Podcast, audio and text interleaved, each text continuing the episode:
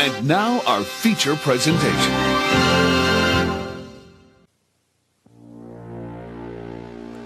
Don't we all miss the classic Disney Channel? I feel like we say that in the same way that we say we miss old Nickelodeon or old Cartoon Network. Uh, it's just, to me, everything, uh, you may have nostalgia goggles on or not, but old Disney Channel will always be better than anything that they have right now. And I feel like, you know, maybe this generation that's watching it right now 20 years from now, 30 years from now, it's going to say the exact same thing. It's just a circle of life. That's not a Lion King pun by any chance. But, anyways, I feel old watching Disney Plus or just a Disney Channel in general because I remember when it was a premium channel, meaning that I had to call or had to have my parents call to subscribe to it. Now, I didn't grow up with the most of money that you can think of. I didn't grow up with hardly any money. But I do remember the surprise on my face when I was flipping through the channels and it was channel 42 here where I'm at and to find out that the Disney Channel was unscrambled. It was unscrambled and I got to enjoy everything that they had to offer. I was able to watch DuckTales, uh, TaleSpin, Darkwing Duck, Chip 'n Dale Rescue Rangers, so on, and they had all kinds of movies and TV shows going on at the same time too, which was great. You know, it was only on for a couple months because they're all they're always trying to get new subscribers coming in. And if I remember right, it was like fourteen dollars or nineteen dollars a month, whatever it was. It was apparently too expensive for everybody in my household. So you can imagine my displeasure when it went back to being scrambled when it was done. But I do remember one of the biggest things about the Disney Channel itself was nobody made made for TV movies better than they did during the 80s and the 90s. Their made for TV movies had so much heart and they were just the right amount of cringe to where you enjoyed the trash out of them. And that is where I come to with the movie that we're going to talk about today. And that's going to be 1987's Not Quite Human. On the Disney Sunday movie, He's a solid 17-year-old state-of-the-art all-American boy. a scientist has just come up with his greatest invention. Hi, Dad. Alan Thicke creates the ultimate kid, but he's not quite human. Sunday. Now, normally, I'm pretty good at remembering the first time I saw something. I know what I was doing, I know what I was eating, I know the type of day it was. It's such a weird trait. But for this particular movie, I just don't remember. Uh, it just it has always just been there, um, without explanation. I can't sit there and say how many times I've tried to wonder, like, wow, what was I doing when I watched this? Did I actually watch this on the Disney Channel? Did it show up later on? Did I even rent this? I don't know. That's the tough part. It just always has been there. Even the sequels, like they have just been there without, like I said, without any explanation. It's kind of weird. But normally, when you watch certain things, and I do this all the time, and I'm guilty of it, you start recognizing people from other TV shows and other movies. Oh, this person is that. And then you want to blurt out to whoever you're watching it with as if you're some sort of, you know, pop culture guru. And th- that's exactly what I did. But when you watch Not Quite Human, and I'm going to recommend this movie straight out the bat. Normally, I trash some movies here and there, but this one I have a lot of love for. It's just, like I said a little while ago, it's the right amount of cringe to where you're just going to enjoy everything about it. But when you do look at the cover, the first person you're going to see is Alan Thicke. Alan Thicke is the father in this movie. And if you don't know who he is, Jesus Christ, you are not an 80s or 90s kid because he was Dr. Seaver in Growing Pains. And there's a lot of people in this movie that you're going to see, and you're going to, like I said, you're just going to start pointing them out. Robin Lively is in this, and uh, she's the original Teen Witch from the 80s. But I also like to call her the only girl to put Daniel LaRusso in the friend zone in Karate Kid 3. And then there's Jay Underwood, who plays Chip, our android. And you you may not even recognize that name. But if you've seen Uncle Buck, you remember how he got stuffed in that trunk. He was the jerk of a boyfriend in that movie. Kristy Swanson is in this, the original Buffy, the only Buffy that I will watch. I'm sorry if that may offend some people. You know who you are out there. And then you get Sasha Mitchell. Oh, who's that guy?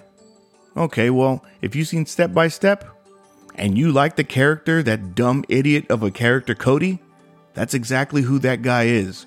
Or if you've seen any of the Kickboxer sequels, that's who he is Sasha Mitchell. There are many others in this that you're going to sit and watch and you're going to be like, wow, I remember this guy. I remember that guy. I remember this dude from Married with Children. The villain of this movie, Joseph Bologna. The, the, the, you, if you've never heard of him, you've seen him as, uh, what's it, Adam Sandler's dad in Big Daddy. Uh, it's just there's so many like i said there's so many people. I can keep rattling off these names and name dropping people left and right but that's not what i'm to do. Even though i just did it. Wow kind of strange how that works out right? But anyways we do have a cool story in line for this movie and it's about dr carson. Dr. carson works for a toy company now this toy company makes war toys only in the 80s is this going to happen especially with times the way they are now. They're making war toys, not like small soldiers. Uh, if you remember that movie from the 90s, it's not like that. It's more like they're making tanks and guns and, you know, just whatever you can think of that's more military grade toys, if that even is a thing. His boss, Mr. Vogel, is trying to keep his contracts up so he can keep continuing to make money but he's leaning on Dr. Carson to create him one of the greatest war toys of all time. And that's not happening because Dr. Carson on the side is actually making an android son of his own. And uh, that's where everything starts to go. I guess that's where you can say the adventure starts. One thing that does bother me, and it bothers me in a lot of movies with, with these teen kids that are that are being upset that they're being moved you know, I felt like that was like a humongous issue in the 80s and the 90s when you would watch movies where parents have to re- where they have to like relocate. It's happened in Casper, Karate Kid, you know, and it's even happening in this movie itself. And, you know, the Dr. Carson is telling his daughter, "Hey, we're going to have to move because, you know, they're going to find out about Chip and everybody knows about him here. We can't start him school. We can't do anything here because everybody's going to question everything." And the daughter, she gets upset. The daughter's name is Becky. She gets really mad and she says the same thing that all these kids say in all these movies. Well, why didn't you ask me what I thought about moving? My first thought process would have been like, you don't pay any bills. Being an adult myself, I know, even when I was a kid, I knew better than to question my parents on why we were moving because I, I, I know I wasn't paying anything. You're not contributing to any type of house payment or anything like that, you have no control over where you move. To hell with your friends. You can make new ones. And that's basically how it went. He told her, Look, we have to move. She threw a fit. She ran off, just like all the kids. I don't understand where they think that they have this type of power to make money decisions without a job. Geez, I don't even know why I'm getting so upset about that, but that, that's exactly how it went. So they up and they move to a whole nother place. Dr. Carson is now the head of science at a high school, uh, basically a science teacher. And he enrolls Chip into school. Now, they want to see how Chip does in general public. He doesn't have, you know, weaponry, he doesn't have laser eyes, he does, really doesn't have anything. They, he doesn't even have like any type of robotic voice, it, eh, nothing. But the one thing that I, I'll say that is downright funny in this thing. It's hilarious because Chip takes everything very literal. At the beginning, right when he's going to go to school, his dad tells him, Well, let's cross our fingers that you're going to have a good day. And what does he do? For 10 minutes, he's walking around the school with his fingers crossed. And they're like, Dude, it's a figure of speech. Like, why are you doing that? He gets into the classroom. The teacher tells him, Have a seat anywhere. He sits on the floor, and everybody thinks he's being a class clown. And it's just one of those things where you have to watch and you're going to get the dumb humor that is, you know, that, that basically makes up this whole movie. You know, uh, Mr. Vogel, the villain, is way over the top and cartoonish to where it's very laughable And it's very stupid because I feel like everybody in this movie had way too much fun putting this together. Uh, a lot of times, you know, you see these guys, they try to act so serious that it just becomes cringe and you're like, oh. But I think with the villains in this movie, when you do watch, you'll know that they're playing around. You'll know that they're not taking this too seriously. You know that they're not trying to make, you know, chicken salad out of chicken shit. No, you know, the, what you see is exactly what you're going to get. And like I said, Chip in this movie is the main star and the highlight of everything. Um, he tries to reprogram himself a few times throughout the movie. It's just like I said, it's something weird, and it's it's not raunchy. It's not anything that you wouldn't show your family. It's very extremely family friendly, and for being an Android that has got some of the most advanced technology known to man at this point. Because remember, in the 80s, inventions were all the thing, especially with uh, Rick Moranis and uh, Honey, I Shrunk the Kids. It's just inventions were all the thing. Doc Brown and the and the DeLorean. I could just keep on going, right? But he had so much advanced technology and not a good battery. The battery that he had had to be charged for 30 minutes. And it was an extension cord that came out of his leg, came out of the bottom of his leg, and he had to plug it in. It wasn't like those like it, he didn't have to have this cool industrial size outlet. It was just a normal outlet that you can plug into the bathroom and the dude charged up. I, I did not understand that that did not make any sense to me. It's like wow man you know for being an inventor and for creating you know, artificial intelligence, you sure didn't give him a good battery. He basically had the same type of battery that you get in those Power Wheels commercials where you'll charge them up for, you know, however long and they only lasted five minutes. Uh, chip charged for 30 minutes and by the, you know, a couple minutes down the movie, he was already running out of battery. It, it like I said, a lot of this stuff I'm not going to try to make sense of. There is really no point in watching this movie and trying to make sense of, of any and everything that is going on. Disney, to me, made a great movie when they created Not Quite Human, which is based off of a book series that was, you know, a couple years prior. But you don't have to take my word for it. But you also, throughout the movie, you start feeling sorry for Chip because he's really looking for validation a lot of it. He wants to be a real boy. And there's, a lot of Pinocchio esque references in this to where every time he does something, he looks at his dad and he's like, Am I a real boy now? Am I a real boy now? He starts to gain feelings. It is just such a. It's heartwarming and it's sad at the same time because this dude is really trying to be human, even though coincidentally the movie is called Not Quite Human. It's like I said, I don't want to ruin a lot of this movie because to me, I, I want you guys to go out and look for this movie and enjoy it. Enjoy it. It's on YouTube. And I will link it, the, the, the first movie and the sequels in there because it's not a bad trilogy by any stretch. You know, the second one and the third one may not be as strong as the first movie, but the humor is still there and the heart is remains intact.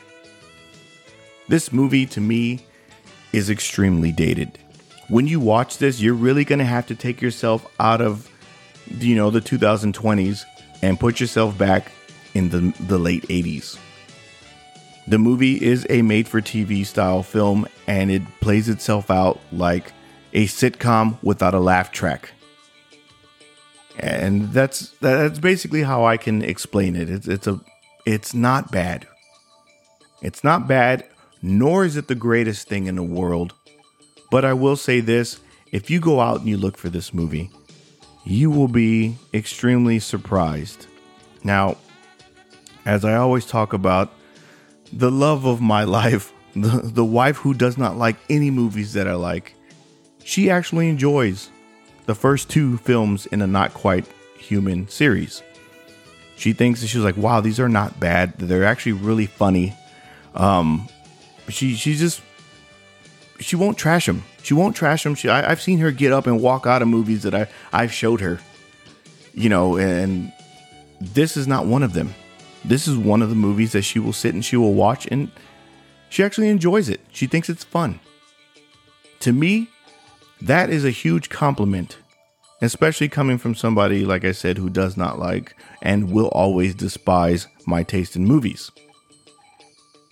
So I, I, I, I encourage you to go out and look for Not Quite Human.